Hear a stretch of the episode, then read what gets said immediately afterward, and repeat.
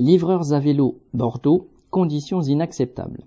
Des travailleurs sans papier, livreurs à vélo pour Uber Eats ou Deliveroo, viennent de s'organiser en association à Bordeaux. Pour obtenir leur papier, il leur faudrait un emploi déclaré et un domicile et, pour cela, il faut disposer d'une carte de séjour. Voilà le cercle vicieux dans lequel ils sont enfermés.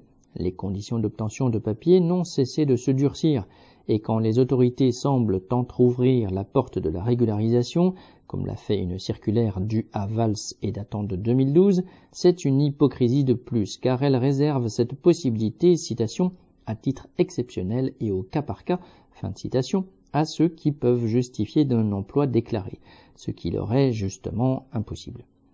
Travaillant tôt le matin jusqu'à tard le soir pour 2,35 euros la course, ces livreurs sont exploités par les plateformes qui savent pertinemment qu'une grande partie d'entre eux sont en situation irrégulière. Comme ils le disent, citation, nous ne profitons pas du système, le système profite de nous, fin de citation. Et ils parlent de grève pour défendre leurs intérêts. Ces travailleurs font partie du camp des exploités et ils doivent avoir le soutien de tous. Correspondant lutte ouvrière.